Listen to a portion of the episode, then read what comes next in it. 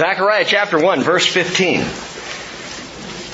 But I am very angry with the nations who are at ease, for while I was only a little angry, they furthered the disaster. And verse 16, Therefore, thus says the Lord, I will return to Jerusalem with compassion.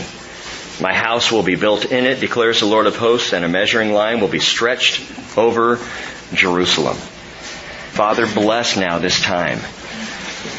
And give us insight, Lord, into your word. Give us perseverance, your word of perseverance. You, you, said, Lord, if we keep the word of perseverance, you will keep us from the time of testing which is about to come upon the whole earth. And so, Father, teach us the word of your perseverance. Even tonight, allow us, Father, the strength, the wherewithal, the energy to persevere uh, just through this study. Father, my prayer for our fellowship tonight is that no one will miss a thing. And Lord, that you will implant your words deep into the soil of our hearts. In Jesus' name. Amen. What is the message of the Lord through Zechariah? The Lord remembers. The Lord will bless at the appointed time. Let's do that all together. The Lord remembers. The Lord will bless at the appointed time. What that should tell us before even getting into the second verse of this great, amazing prophecy is that God is deliberate. He remembers. He will bless at the appointed time. No earlier, no later. God is deliberate. He's not haphazard. He is not arbitrary. He's not caught off guard. He is intentional and well ordered in all that he does. He's got it down gang. Unlike us, who through experience maybe we get a little more ordered in our lives until some catastrophe hits or some problem we face, and then we lose it all. He is always well ordered, always in control. God is not a God of confusion, but of peace. As within all the uh, churches of the saints, Paul writes in 1 Corinthians 14:33. Ephesians chapter 1 verse 11 says, He works all things after the counsel of His will. I love that verse. He works all things after the counsel of His will. People go to counselors. Who does God go to? God. Because it's His counsel. So if the Lord needs to seek a counselor, He's going to seek Himself because He does all things that way. God goes to Himself because the counsel of His will is perfect. Now so far we've covered in Zechariah two of the eight visions that we said are coming between chapter 1 and chapter 6, two of the eight, we talked about the rider on the red horse, viewing that, recognizing that writer as a Christophany, a, an Old Testament, if you will, appearance of Jesus. And then we talked about the horns and the craftsmen on Sunday, especially focusing on the men of our fellowship. The horns and the craftsmen, and again, what, what better uh, focus, what more manly study? Horns and craftsmen, yes. And that second vision deals with the throwing down of the nations and it amplifies what the Lord already well ordered in the book of Zechariah. Again, chapter 1 verse 15, he had already said, I am very angry with the nations who are at ease. But while I was only a little angry, they furthered the disaster.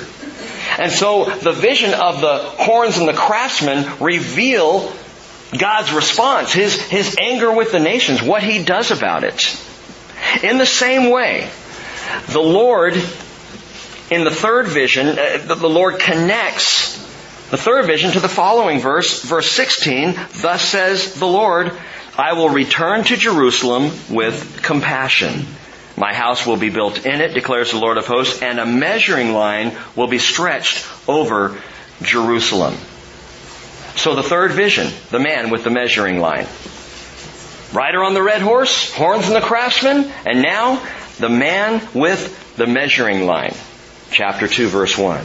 Then I lifted up my eyes and looked and behold, there was a man with a measuring line in his hand. And so I said, where are you going? And he said to me, to measure Jerusalem, to see how wide it is and how long it is. And behold, the angel who was speaking with me was going out, and another angel was coming out to meet him, and said to him, Run, speak to that young man. Now the first thing we got to get down with this vision is who's who. Because we have several characters in play, several uh, personas here. We've got a man with a measuring line, the first person that Zechariah sees, and apparently we've got a couple of angels interacting, and then we have a young man. So let's take these characters in reverse order. First of all, let's understand who the young man is there in verse 4. Hebrew word for young man. This is going to surprise some of you, perhaps. The Hebrew word for young man is na'ar. It's a very specific word. It is a word that is used anywhere for a boy from infancy through adolescence. Okay, so we're talking about a boy, a lad, or a youth. And the oldest that you would call someone a na'ar would be late adolescence. So what's surprising about that? Most conservative scholars believe, and I agree, that the, the young man in this vision is Zechariah. What does that tell us? It tells us that Zechariah, probably the majorest of the minor prophets, the one with the biggest message, the one with the most amazing messianic end time scenario that he gets to bring is perhaps the youngest of all the minor prophets. That when he got these eight visions on this night in 520 BC, Zechariah was very likely 18 or 19 years old. That blows my mind. Now Paul did tell Timothy, 1 Timothy 4:12, let no one look down on your youthfulness, but rather in speech, conduct, love, faith, and purity show yourself an example of those who believe.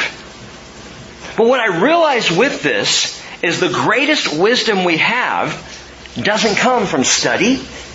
It doesn't come from maturity. It doesn't come from age. It doesn't come from experience. True wisdom comes from the Lord.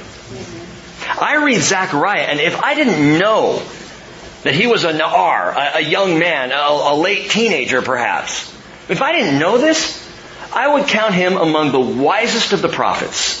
I would look at the way he writes, his use of language, the word picture is given to him by the Lord, and I would say, this is one of the old wise men. But he's a teenager. That's incredible.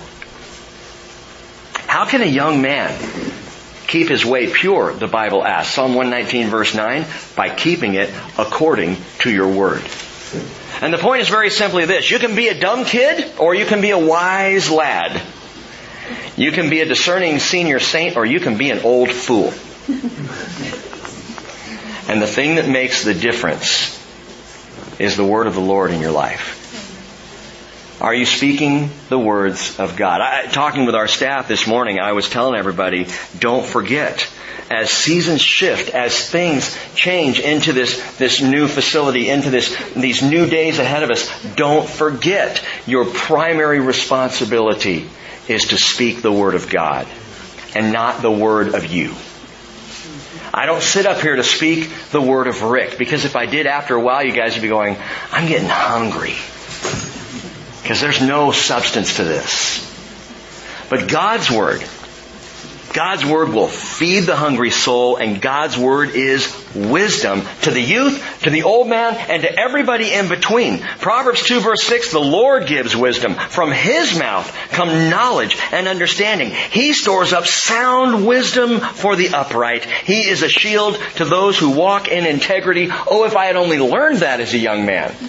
Trying so hard through study and job experience and putting myself forward, trying so hard to be respected and wondering why it never worked. And you know what I've learned? That now, at this age, when I'm disrespected, I deserve every ounce of it. But when I'm respected, 99.9% of the time it's because I've just been, I've just finished speaking the word of the Lord. There is wisdom. Wisdom worth listening to. And the wisdom of young Zechariah is that he kept his way according to the word of the Lord. So the young man is Zechariah. That's the fourth person in this, in this grouping. The second and third are interesting. It tells us in verse 3 that Zechariah is interacting here with a couple, at least a couple of angels. Verse 3, he refers to the angel who's speaking to me. He refers to another angels, Uh, or another angel that comes out to the angel who was speaking to him who's going out. This other angel comes up and tells the angel speaking to him, run tell this young man what's up here. We'll see what's up in just a minute. And this is confusing um, it, it's one of those, to be honest, kind of hazy areas in prophecy where we got to be careful that we don't try to nail down these two angels too specifically because we might find ourselves to be wrong. I went through a number of different commentators just trying to get a little help on this one. Because it appears to me that the angel speaking with him is the angel of the Lord from the first couple of visions that he's already seen. Isn't that the angel that's communicating with him? But you'll see in a minute why that can't be right. So there must be at some point here another angel who's speaking with Zechariah. When a third angel comes up, as this angel goes out, third angel comes up and says, hey, go, go speak to that young man. And neither of the two angels are the angel of the Lord, the, the Malach Yahweh, you know, the, the Christophany, that, that vision or, or that, that appearance of Christ. So if neither one are that, what's going on here? Understand just this that there are two angels is unquestioned. But whether one of these is the man with the measuring line is unnecessary even to know. What we need to get from this and from these two angels is that they are functioning in their appointed roles. And one is speaking with Zechariah. Why? Because that's what he was supposed to be doing. Another one comes out with a message for the first angel to go back and speak with Zechariah. Why? Because that's what he was told to do. What we get here with these angels and among the prophets is a glimpse of heavenly divine order. Almost, almost military order. Of well-established chain of command. And we see that with angelic beings in the scriptures. There's a chain of command and they know their place. There's a group of angels who forgot their place, wasn't there? And they fell with Satan.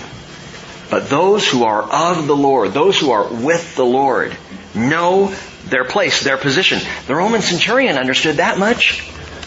Centurion came to Jesus and he said in Matthew chapter 8 verse 9, I, I also am a man under authority with soldiers under me. I say to this one, go, and he goes, and to another, come, and he comes and to my slave, do this, and he does it.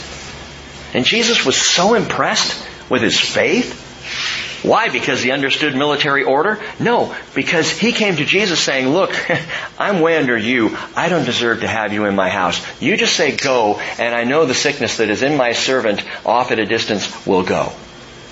Well, that's faith. That's amazing. Hebrews chapter 1 verse 14 says, Are not all angels ministering spirits sent out to render service for the sake of those who will inherit salvation? And so we've got these angels at work here. Who they are, what their names are, we'll find out. Not tonight, but we'll find out. You know, the Lord will make that clear if you're so inclined, although I think so many of the questions that we have for God, when we get to heaven, whatever. Who cares? I don't care what angels those were. I care who He is. And He, gang, is the man with the measuring line. He is the focal point of the vision. I do believe the man with the measuring line is the rider on the red horse from chapter 1. The Malach Yahweh, the angel of the Lord, Christ Jesus himself. This is that same man. Only here, he's got a massive tape measure and he is measuring the boundaries of Jerusalem. And this is what Zechariah sees in the vision. This, this man measuring out Jerusalem. Paul calls him the man, Christ Jesus, 1 Timothy 2 5, as we talked about Sunday. And Jesus' favorite self-designation was Son of Man. In chapter 6, when we get there, you're going to hear Zechariah call him the man, branch. The man called branch. And we'll begin talking about the branch perhaps on Sunday. Now I know, I know there are those who would say, Rick, you're being too free with this Jesus in the Old Testament thing. You just see him everywhere. And I would say, you're right. I do see him everywhere. because he's there. Because he's present. And because the proof is in the scriptures the more we dig, the more we see Jesus present in the Hebrew scriptures. The man with the measuring line is not new with Zechariah. If you've been in our Bible studies over the last several months, maybe over the last year or two, you've already seen the man with the measuring line because he was introduced in the same form to the Jews who were in exile in Babylon through the prophet Ezekiel. And this is how we know who we're talking about here. Ezekiel chapter 40 verse 3, Behold, there was a man whose appearance was like the appearance of bronze, with a line of flax, and a measuring rod in his hand, and he was standing in the gateway, that is, in Ezekiel's vision, the gateway of the millennial temple complex. And if you didn't go through our study of Ezekiel 40 through about 43, you gotta go back and listen to that. Because it will blow your mind right out the top of your head. It's remarkable. The description of what we call the millennial temple, the temple of Christ Jesus during the thousand year reign that will be built there in Jerusalem. And as Ezekiel's vision unfolds, this man proceeds to measure the temple complex and here, the same surveyor is marking off the boundary lines of the capital of the kingdom, Jerusalem. Same guy. Why is he surveying the size of the city? Because this is the same one who's about to build it. This is the one who Zechariah tells will not only build the future temple there, but will rule and reign there. Zechariah 6:12, thus says the Lord of hosts, behold a man whose name is branch. For he will branch out from where he is and he will build the temple of the Lord. My friends, we're about to branch out. And we're going to be talking about that. In fact, the next two Sundays, I'm hoping if we are actually in, and the plan is still going forward a week from Sunday, first service in the new building. So my hope is to bridge the two services with a two-part teaching on branching out. And we'll be talking about those things. But the man with the measuring line's purpose is to survey the borders of Jerusalem. Why? Because Jerusalem going to be big. It's going to be huge. The temple complex itself is overwhelming. The city is remarkable. Picking up then with run, speak to that young man, that Na'ar, Zechariah saying, Jerusalem will be inhabited without walls because of the multitude of men and cattle within it. A multitude of men and a bevy of bovines. and there's going to be so many you really can't have a wall because they just, they're just going to keep spreading out. Now, for you prophecy buffs, that phrase there is interesting. Without walls is literally perazot in the Hebrew, meaning unwalled villages. And because of the use of this word, which is only specifically used in a couple of places in the Hebrew scriptures, perazot, the, the, the city or the land of unwalled villages. Some have said, oh, we're talking about Israel right before the Gog Magog invasion of Ezekiel 38, right? Because Ezekiel tells us that it will be a time of peace and it will be a land of unwalled villages, and that's all well and good except Messiah is here. So it's a land of unwalled villages. Jerusalem will not have walls uh, for a couple of reasons. We're talking about the millennial kingdom. And the reasons are twofold. Again, the first is the population base. Men and cows. Isaiah 49:19 says, "For your waste and desolate places and your destroyed land, surely now you will be too cramped for the inhabitants."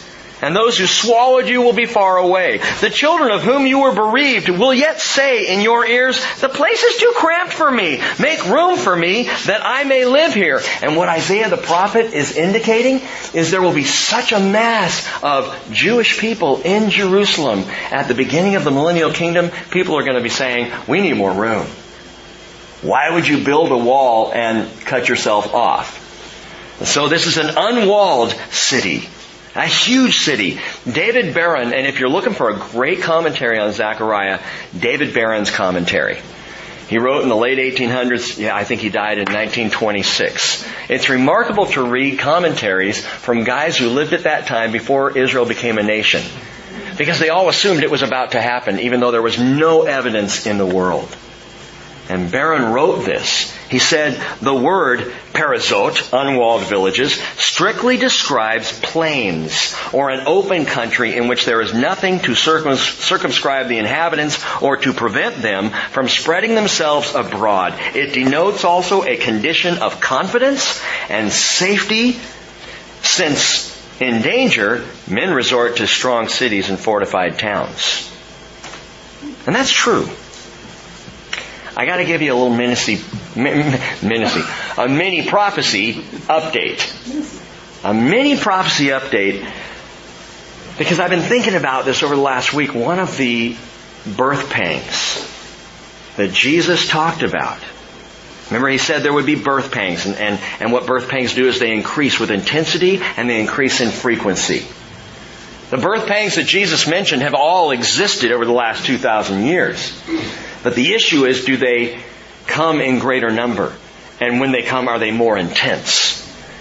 And what we see with the birth pangs of Christ, well, listen to this. Luke 21 verse 10, he says, nation will rise against nation and kingdom against kingdom. Do we see an increase in that? And there will be great earthquakes. Do we see an increase and a frequency in that. Do you know that last month in San Francisco there were over 600 earthquakes? Measurable earthquakes? And in various places he says plagues and famines and there will be terrors and great signs from heaven. Plagues and famines are loimos and limos. Plagues and famines. Famines we understand. Plagues is also rendered in some Bible translations pestilence and what it refers to is disease like Ebola, perhaps. The guy who came into the United States, the one you read about in Texas, died this morning of Ebola. Or the enterovirus, D68, which is making a comeback. It was on the hit parade in the 60s, and now it's trying to make a comeback today. And children, in fact, just today, another child died of the enterovirus. Pestilence. Now, Think about what we just said. When there's danger, people resort to the cities because they need the protection. But when there's a virus, do you want to resort to a large population base? That's ironic. so what do you do? Flee to the country where you've got the dangers of like an ISIS? Or race to the city where you've got the dangers of an Ebola? Wherever you go, the birth pangs will find you if you're on the planet at that time. Wars and rumors of wars should drive us in. Plagues and pestilence has the opposite effect of driving us out. Well, none of that will be an issue in the millennial kingdom. None of that will be a problem. Walls will be unnecessary. There's going to be plenty of room in Jerusalem for everybody to spread out, men and cows alike. But there's a second and greater reason why there is no wall built for Jerusalem in the millennial kingdom, and that is simply God's got the wall. God's got the wall. Verse 5. For I, declares the Lord, will be a wall of fire around her, and I will be the glory in her midst. Isaiah chapter 4 verse 4 says, When the Lord has washed away the filth of the daughters of Zion and purged the bloodshed of Jerusalem from her midst by the spirit of judgment and the spirit of burning, then the Lord will create over the whole area of Mount Zion and over her assemblies a cloud by day, even smoke, and the brightness of a flaming fire by night, for over all the glory will be a canopy. Does that sound familiar? I mean, what guided the Israelites through the wilderness? If not a, a, cloud by day and a fire by night. And the cloud protected from the heat of the sun beating down on them. It gave them shade. It gave them comfort. And as long as they stayed under the cloud and went when the cloud went and stopped, when the cloud stopped, it was all good.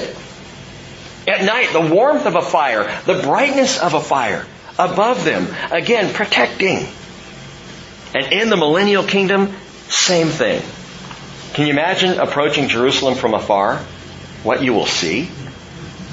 That great canopy over the city.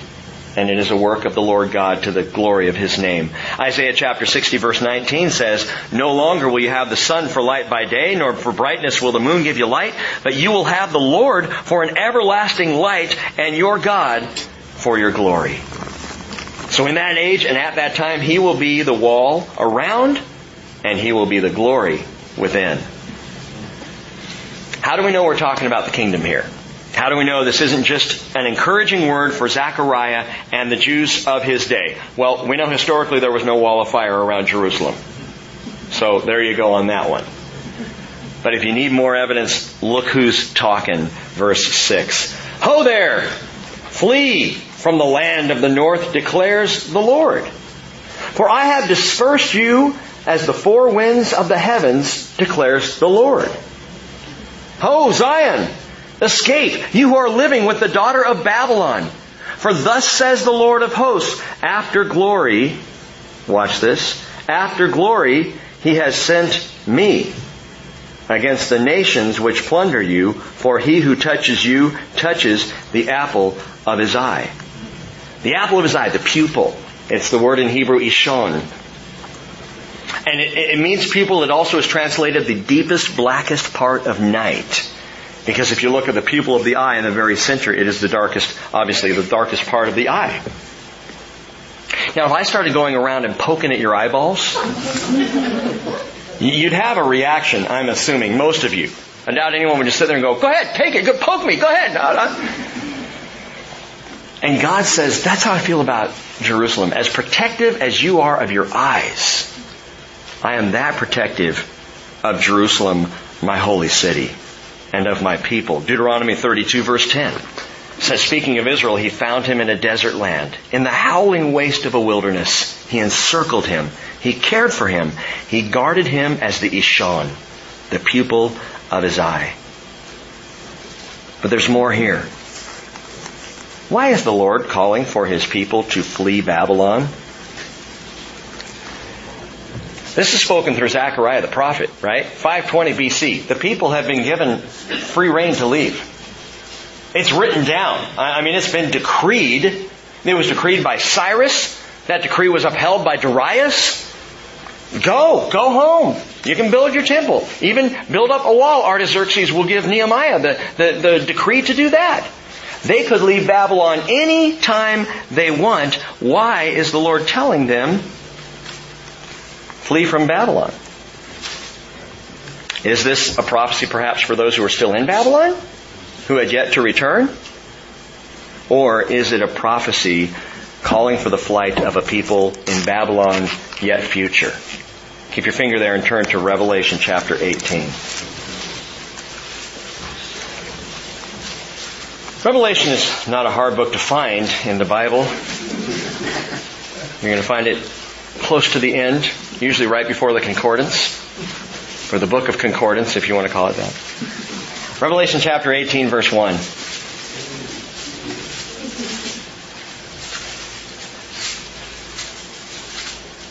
After these things I saw another angel coming down from heaven, having great authority, and the earth was illumined with his glory. And he cried out with a mighty voice saying, Fallen! Fallen is Babylon the Great!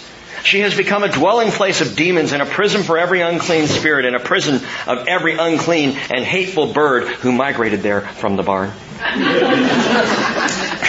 Verse 3 For all the nations have drunk of the wine of the passion of her immorality, and the kings of the earth have committed acts of immorality with her, and the merchants of the earth have become rich by the wealth of her sensuality. I heard another voice from heaven saying, Listen, come out of her, my people so that you will not participate in her sins and receive of her plagues.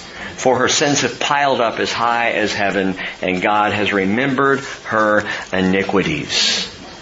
Okay, that's what Zechariah is talking about. That's what the Lord of hosts is referring to when he says, flee my people from Babylon. Not something that happened in the past, but something that is yet future. That is going to happen. And will it be literal Babylon in that time of tribulation? When the whole world is in upheaval? I think it probably will. There are other perspectives on that, other possibilities. But whatever it is, there is going to be a, a, a capital, if you will, of Antichrist. There's going to be a center point of his government. And there are going to be believers. People who have come to faith in Jesus during that time in that city who need to hear the message of the angel saying, get out. Flee. And it's the same type of word that is used back in Zechariah chapter 2. You can go back there. Flee from the land of the north. Escape, you who are living with the daughter of Babylon. And this places us squarely then toward the end of the tribulation. That's what this young man's talking about as he relates, recounts the words, the words of the Lord of hosts. Zechariah's prophecy was encouraging to his people, absolutely, but it primarily speaks of the person and the mission of Messiah in the last days.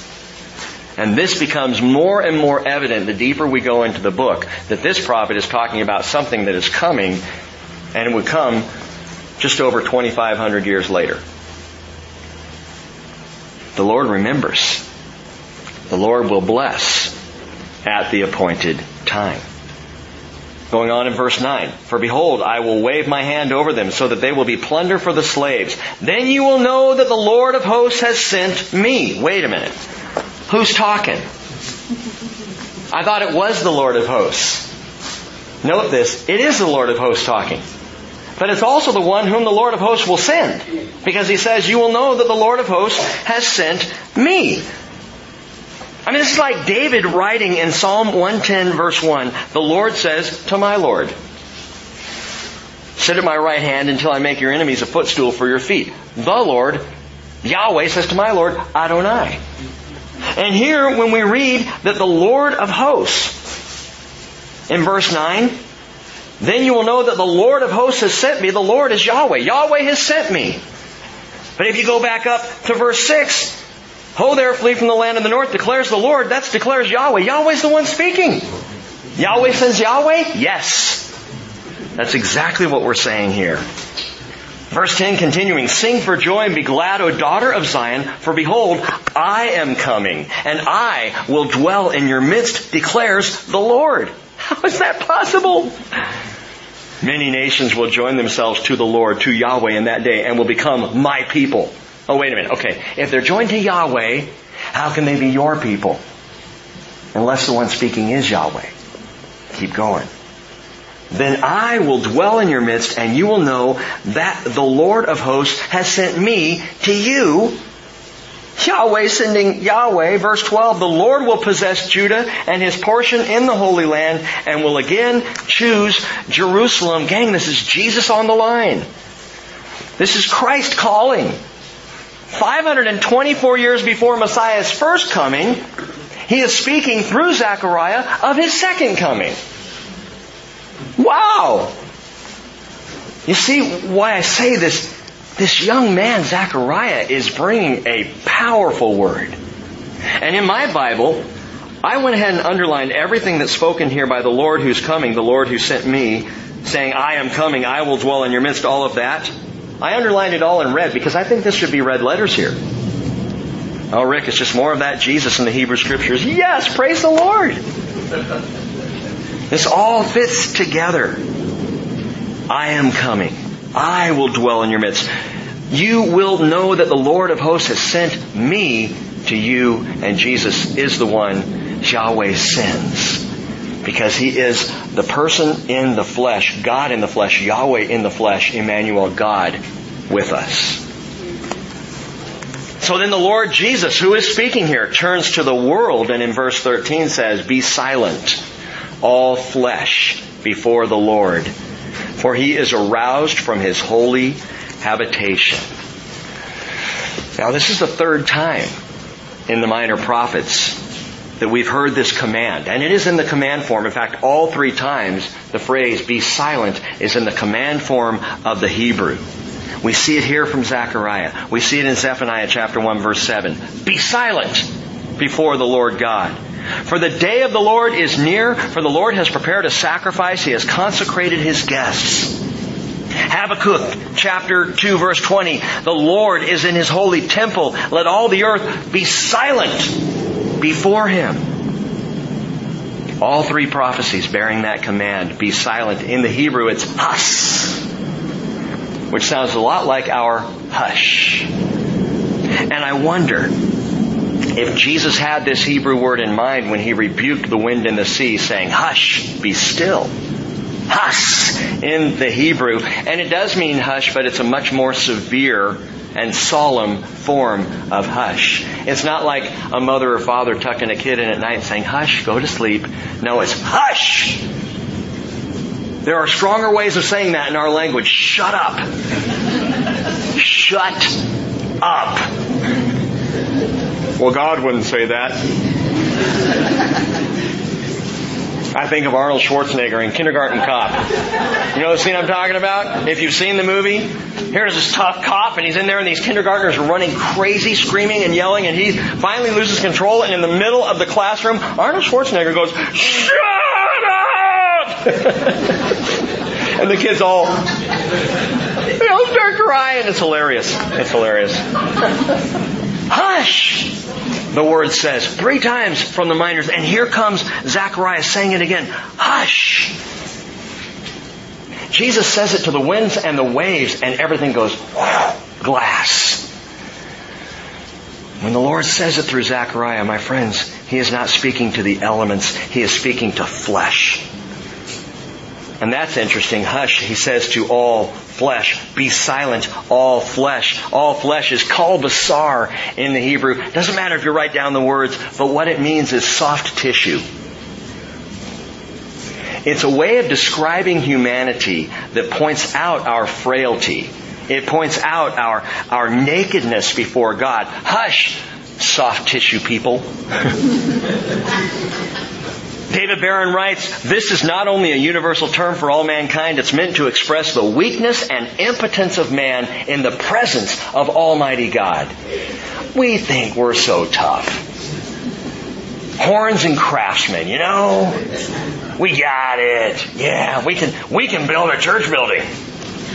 We're tough. We can do what it takes to make this thing happen. We'll pull our heads together and we'll get it done. And we are soft tissue. We are flesh.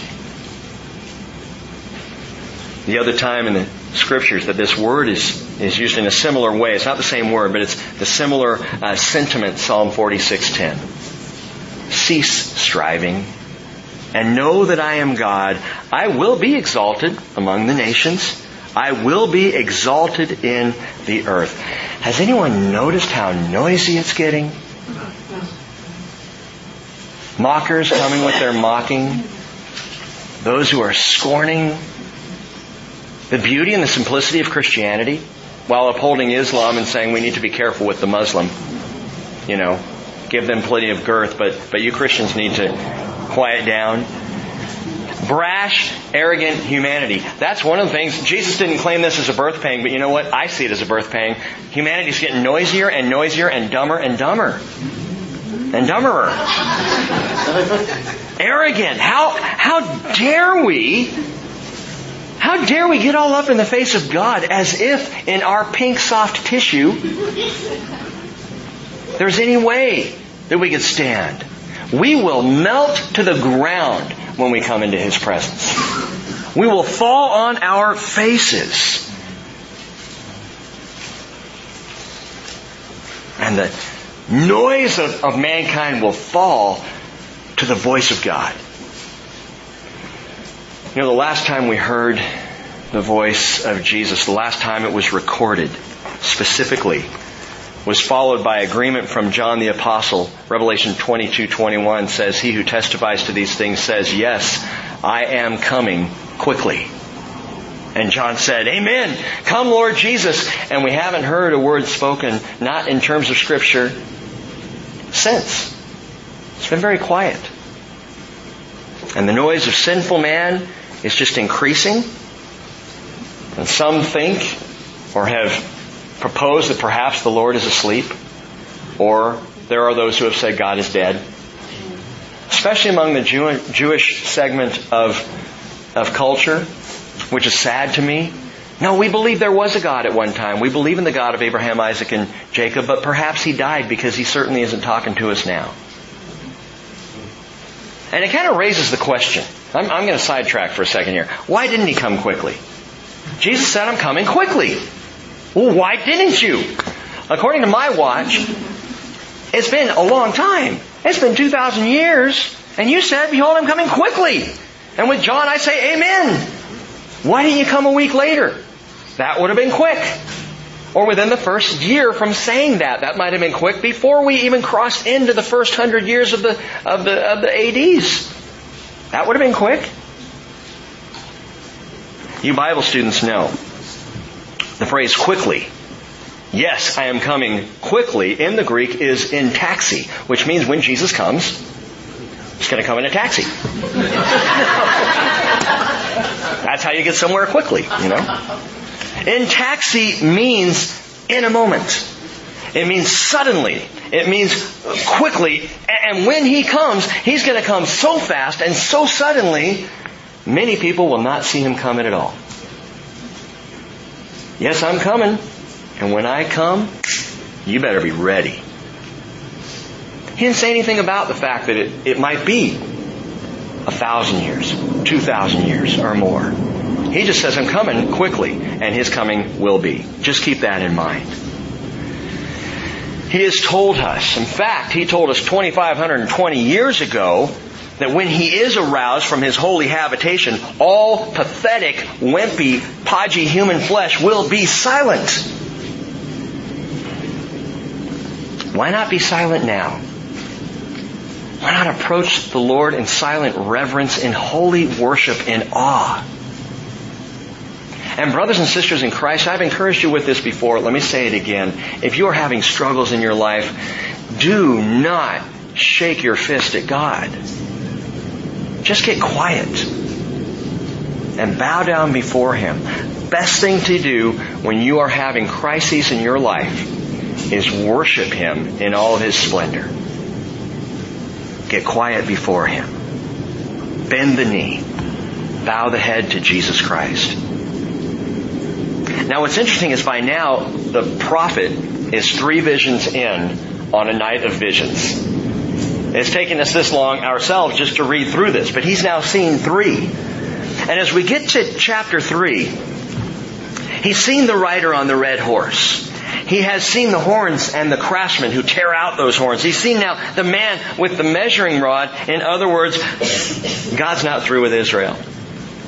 In all these visions, the message keeps coming back loud and clear. I've got Israel. I'm going to deal with the nations. I am going to measure out Jerusalem. It's going to be glorious. And at this point, you gotta wonder if the prophet isn't starting to wonder himself, how can this be? Put yourself in the sandals of Zechariah in 520 BC. What did Jerusalem look like? There was no temple. Remember, at the same time, Haggai is trying to get the people to get off their couches and build, but there's no temple. There's a foundation, perhaps a few scraps of lumber. The city itself demolished, devastated after Babylon's smashing of it. And, and, he's getting these visions of glory and splendor and God's protection and God's grace and God's mercy. And if I was Zechariah, especially as a young man, as a teenager, I'd be going, it doesn't make sense. How is this possible? Back in chapter 1 verse 15, I am very angry with the nations who are at ease, for while I was only a little angry, they furthered the disaster. Therefore, thus says the Lord, I will return to Jerusalem with compassion. My house will be built in it, and a measuring line will be stretched over Jerusalem. And we read this and we look at Zechariah and we look at how God has dealt with Israel over the years. And I don't know how anyone can look at that and not believe in grace. We've seen the forgiveness, the mercy, the offer of redemption, the preservation and protection of the Jewish people. But it's been hard. And Zechariah among them must be wondering. I'm guessing here, I don't know this for sure, but I'm just guessing. Must be wondering, how can the glory ever come back to my people? Especially because of what we've done. You see, Zechariah, like everybody else, knew full well why they spent the 70 years in Babylon. He was fully aware of the sins of his fathers.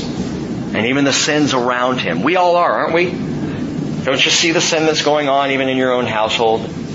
Even if you want to turn blind, a blind eye to it. How can Israel be restored and the nations condemned when we have done the same as they? Vision number four the filthy priest. The filthy priest. chapter 3 verse 1. Then he showed me Joshua the high priest standing before the angel of the Lord and Satan standing at his right hand to accuse him. What's interesting is in the literal Hebrew, what it says is Satan standing at his right hand to Satan him. It's the same word. One is a proper noun, Satan. The other one is used as a, a, a, verb to Satan him, to do something to him. And it, it literally means Satan. It means to resist or be opposed to or to accuse. And so we read that. He's standing at the right hand to accuse him.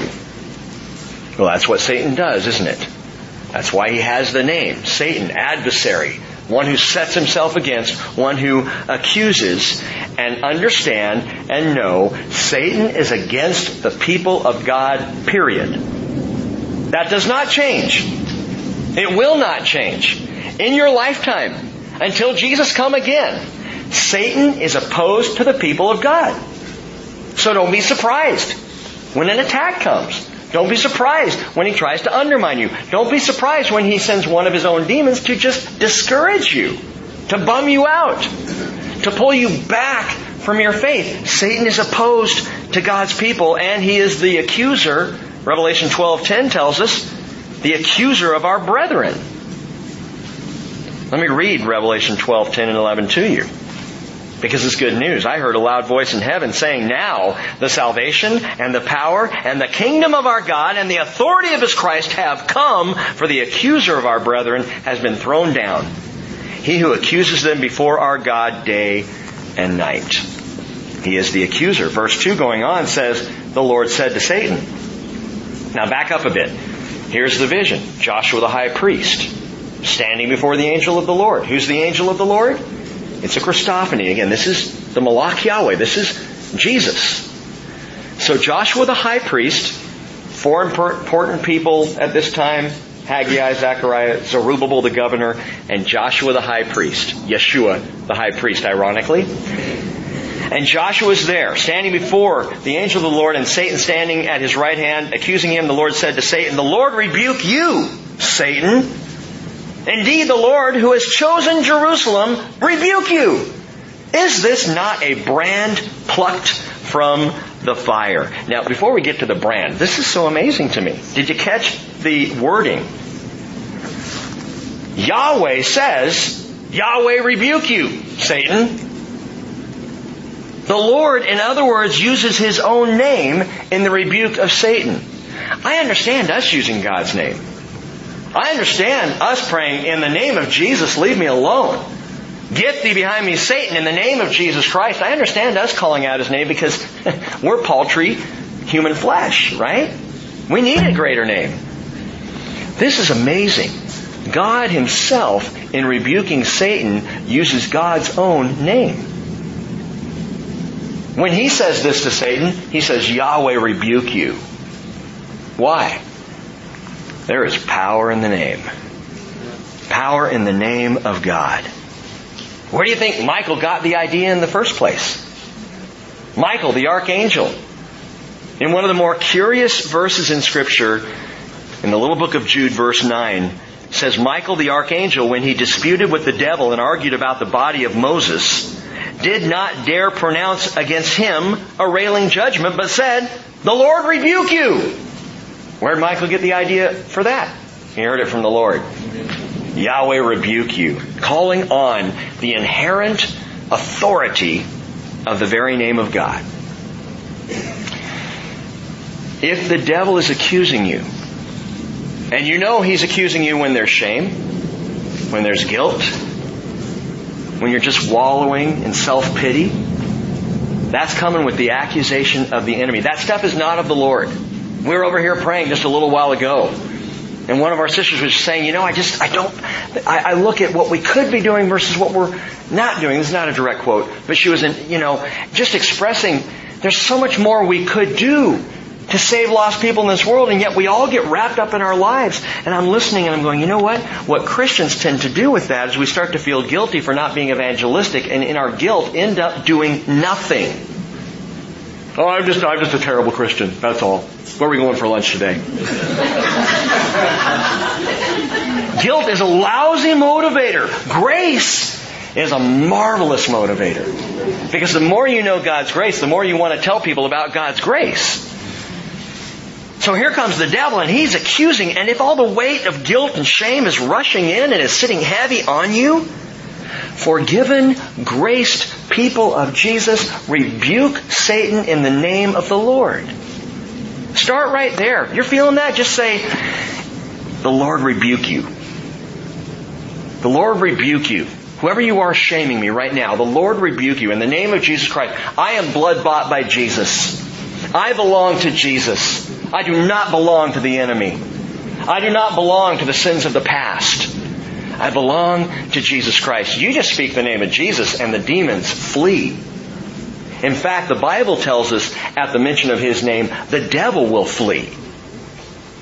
Rebuke in the name of the Lord. His name is the most powerful. But the Lord rebukes and then He says, is this not a brand plucked from the fire? What's He talking about? Or, or who is He talking about? Well, he's referring back to Joshua the high priest, right? Kind of. Kind of. Understand that the high priest always stands as a representative of the people. And so the vision of the filthy priest here, which we'll get further into in just a second, the vision of Joshua the priest is a vision, a picture in type, a one-man picture of the entire people of Israel. So when he says, is this not a brand plucked from the fire, he's not just talking about Joshua the priest. He's talking about his people. He's talking about all of Israel together, a brand plucked from the fire. Definition of a brand or a firebrand, what we're talking about here is a piece of charred, smoldering wood. And he refers to Joshua. So get the picture. Joshua is standing there before Jesus. Satan is accusing him. First thing God does is say, the Lord rebuke you. Second thing he does is say, look at Joshua. Is this not a brand plucked from the fire? What's the point? Joshua is like a piece of charred wood. Here's the good news. He's not all burned up.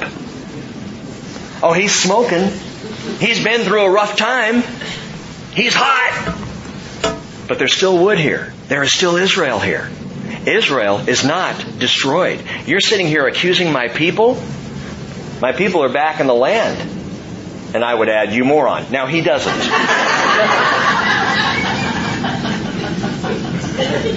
they had been through the fires of Babylon and God plucked them out of it, burned and charred, but they are still recognizably God's people Israel. That is marvelous. Because this people should have been wiped out. Every other people Babylon conquered were. In fact, down through history, you, you, students of history and Bible, you know this.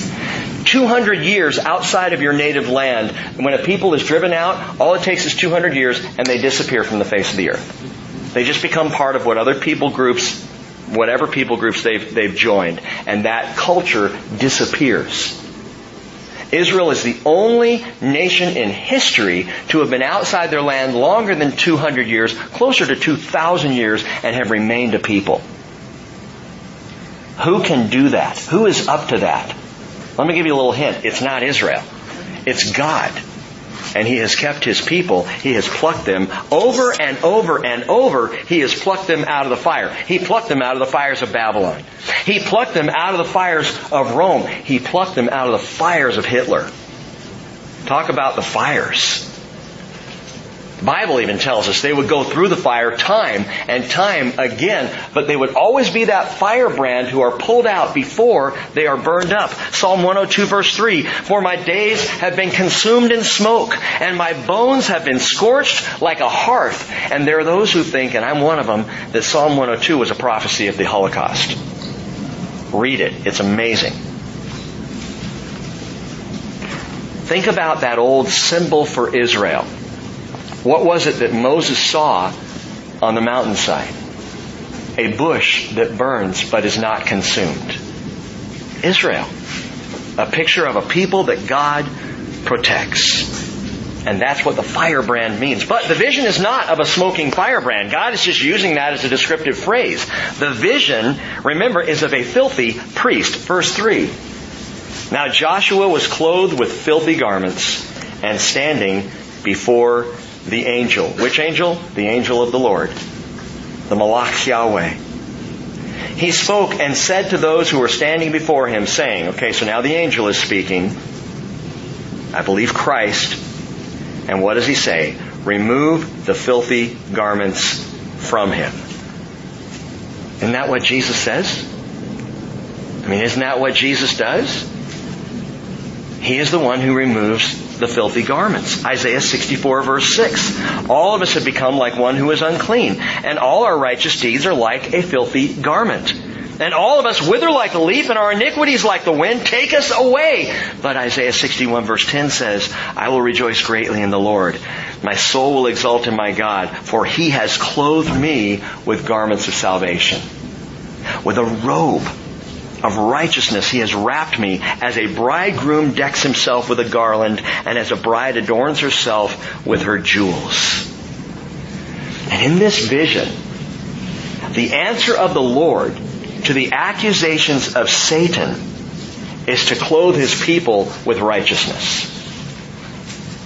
Satan's accusing Joshua. In other words, Satan's accusing Israel. And God says, I rebuke you and watch this. And he wraps them up in righteousness. And gang, that's what he does for you. See, Satan accuses you. And Jesus comes along and he pours his blood on you. And those accusations can no longer stick. Because now what was once filthy is wrapped in grace. The favor of the Father. In fact, the, the word says here, See, I have taken your iniquity away from you and will clothe you with festal robes. Mahalat sa in the Hebrew, which means priestly robes. So here's this high priest, this picture of a filthy high priest. You don't go into the temple if you're filthy. You gotta be washed and cleaned. You put on the clean uh, white linen and you go in dressed right. But Joshua's standing there covered in filth. And Jesus, angel of the Lord says, remove that garment and put on him a festal robe, and it is a high priestly robe. And there are those who believe this goes beyond the idea of just pardon and justification for Israel, that it really is talking about the reinstatement, the reconsecration of Israel and their, to their priestly calling in the new kingdom. Now, now get this, because it's huge. Exodus chapter 19 verse 5. The Lord said, Now then, if you will indeed obey my voice and keep my covenant, then you shall be my own possession among all the peoples, for all the earth is mine.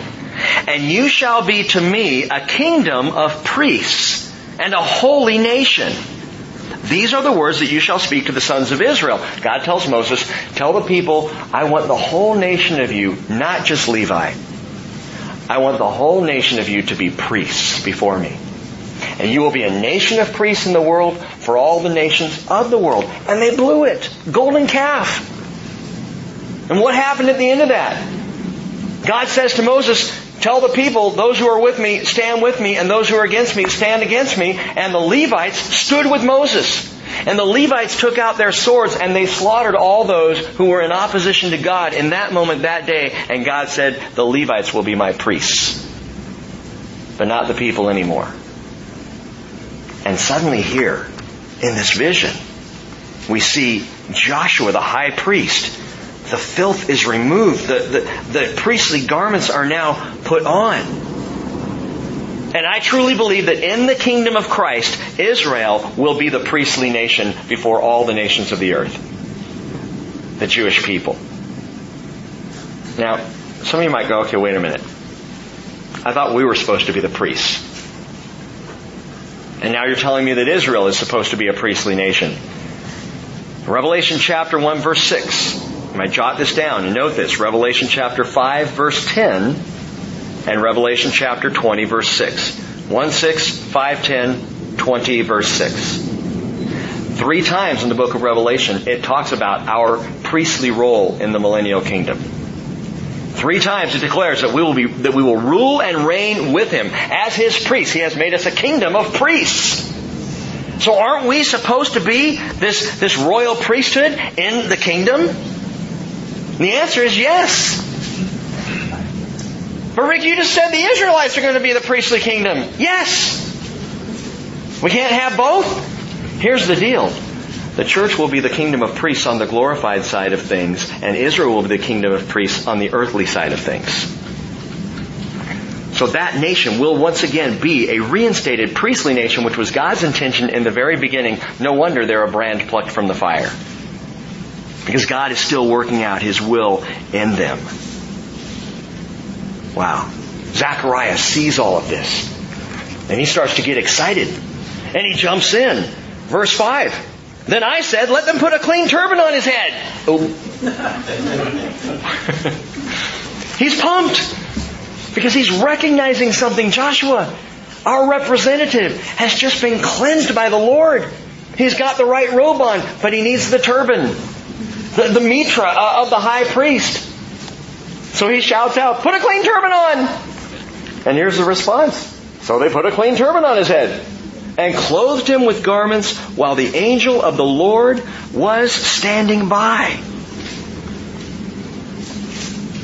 Why a turban with a robe? because Zechariah recognized that's what the priest needs. Maybe you're among those who say, I need a little more proof, Rick. Okay, let's turn over to the book of Ezekiel, chapter 44. Or you can just listen, but Ezekiel 44. I've already established that back in Ezekiel 40, the man with the measuring line is going about the temple courts and measuring it out. And he does so for three chapters and it's marvelous. And then in chapter 44 of the prophet Ezekiel, verse 15, remember Ezekiel is prophesying in Babylon to the exiles after the fall of Jerusalem. Ezekiel 44:15, but the Levitical priests, the sons of Zadok, who kept charge of my sanctuary when the sons of Israel went astray from me, shall come near to me to minister to me. And they shall stand before me and offer me the fat and the blood, declares the Lord God. They shall enter my sanctuary. They shall come near to my table to minister to me and keep my charge. It shall be that when they enter the gates of the inner court, they shall be clothed with linen garments, and wool shall not be on them while they are ministering in the gates of the inner court and in the house. Linen turbans shall be on their heads and linen undergarments shall be on their loins. They shall not gird themselves with anything which makes them sweat. God doesn't like stinky. because again, that soft, pasty human skin doesn't smell so good when we got wool all over it for too long. So, linen garments. And here we see the sons of Zadok, a very special group of priests we talked about back in our study of Ezekiel and they've got the linen garments and they've got the turban. And here, Zechariah, back in the book, recognizes that. He sees that. He, he calls for the turban, and now we have a turbaned and a robed Joshua, the high priest, but he's not just a representative of the sons of Zadok, he's a representative of all Israel. The priestly nation. God restoring what he intended in the first place. Verse 6 of Zechariah chapter 3. And the angel of the Lord admonished Joshua, saying, Thus says the Lord of hosts, if you will walk in my ways, and if you will perform my service, then you will also govern my house and also have charge of my courts, and I will grant you free access among those who are standing here. Free access. To what? Uh, what do we get? Like backstage passes in Jerusalem. Like we can go behind the, the scenes in the temple. That'd be cool. It's free access to the Lord Himself. Free access to Jesus. If you will do these things, these simple things, two things, if you'll walk in my ways and perform my service. Remember in Israel, the high priest alone had free access to Yahweh, and then only once a year on Yom Kippur, and then with trepidation going behind the veil with a rope tied around his ankle in case he died in there so they could pull him out, and little tinkling bells around his robe so they could hear him and know he's still alive. I mean, it was a frightening thing. And one man, fully washed and consecrated, was allowed to do this. And now the Lord says, you know what? If you do these things, free access for all of you. Remember, the veil was torn. by the blood of Christ, opening up access to the Lord. This will be the key to the constant access of a holy people, walk in my ways, and perform my service. And my friends, we have that access right now. We don't even have to wait for it. You have immediate and free access to come before the throne of grace boldly to seek help in time of need. The veil was torn, as I said, and so what do we do? We walk in the Spirit and we perform the service of the Word of God. We walk in His ways and we perform His service. We listen to His Spirit, walking with the Spirit, and we perform His service. We tell the gospel. We share the word of truth in this world. Maybe you've been burned by bad behavior. Maybe you feel like a brand plucked out of the fire. Maybe you were singed by sin, charred by wrong choices. But in Jesus Christ, you are that brand. Pulled out. I mean, look around. You want proof? We're still here. But more than that, by the grace of God, the punishing fires that we deserved have not consumed us because Jesus has plucked us out of the fire. And every person saved, washed, cleansed by the blood work of Jesus at Calvary, every person saved by the work of the cross is plucked from the fire. So why do things still heat up? I mean, they do, don't they? We still have persecution. We still have problems. We still, still have struggles in our lives. We should expect to. In fact, we should expect things to heat up more than they ever have here in these last days. Paul says to believers that all things built on the foundation of Christ will be tested with fire to see what's going to last. This barn's going to burn up. That building over there is going to burn up. What's going to last? What of the ministry of this fellowship by the working of His Holy Spirit and the speaking of His Word, what is going to last? It's every single individual soul that comes to faith in Jesus. You want to work for a work that's going to last? Bring someone to Christ. That's everlasting. Paul compares that to gold, silver, and precious stones. Most of the time that we spend in our lives has to do with wood, hay, and straw. You know, a lot of our jobs, a lot of the things that we busy ourselves with, wood, hay, and straw, they're going to burn up. They're not going to last. There's nothing of lasting value to them. Loving people, sharing the gospel with people, seeing a brother or a sister, a mother, a friend saved, that's eternal. You can be among those who pluck the brand out of the fire before they are consumed. Paul says 1 Corinthians 3:15 if any man's work is burned up he will suffer loss but he himself will be saved yet so as through fire. Which has made me wonder if some people are going to arrive in heaven still smelling a little smoky.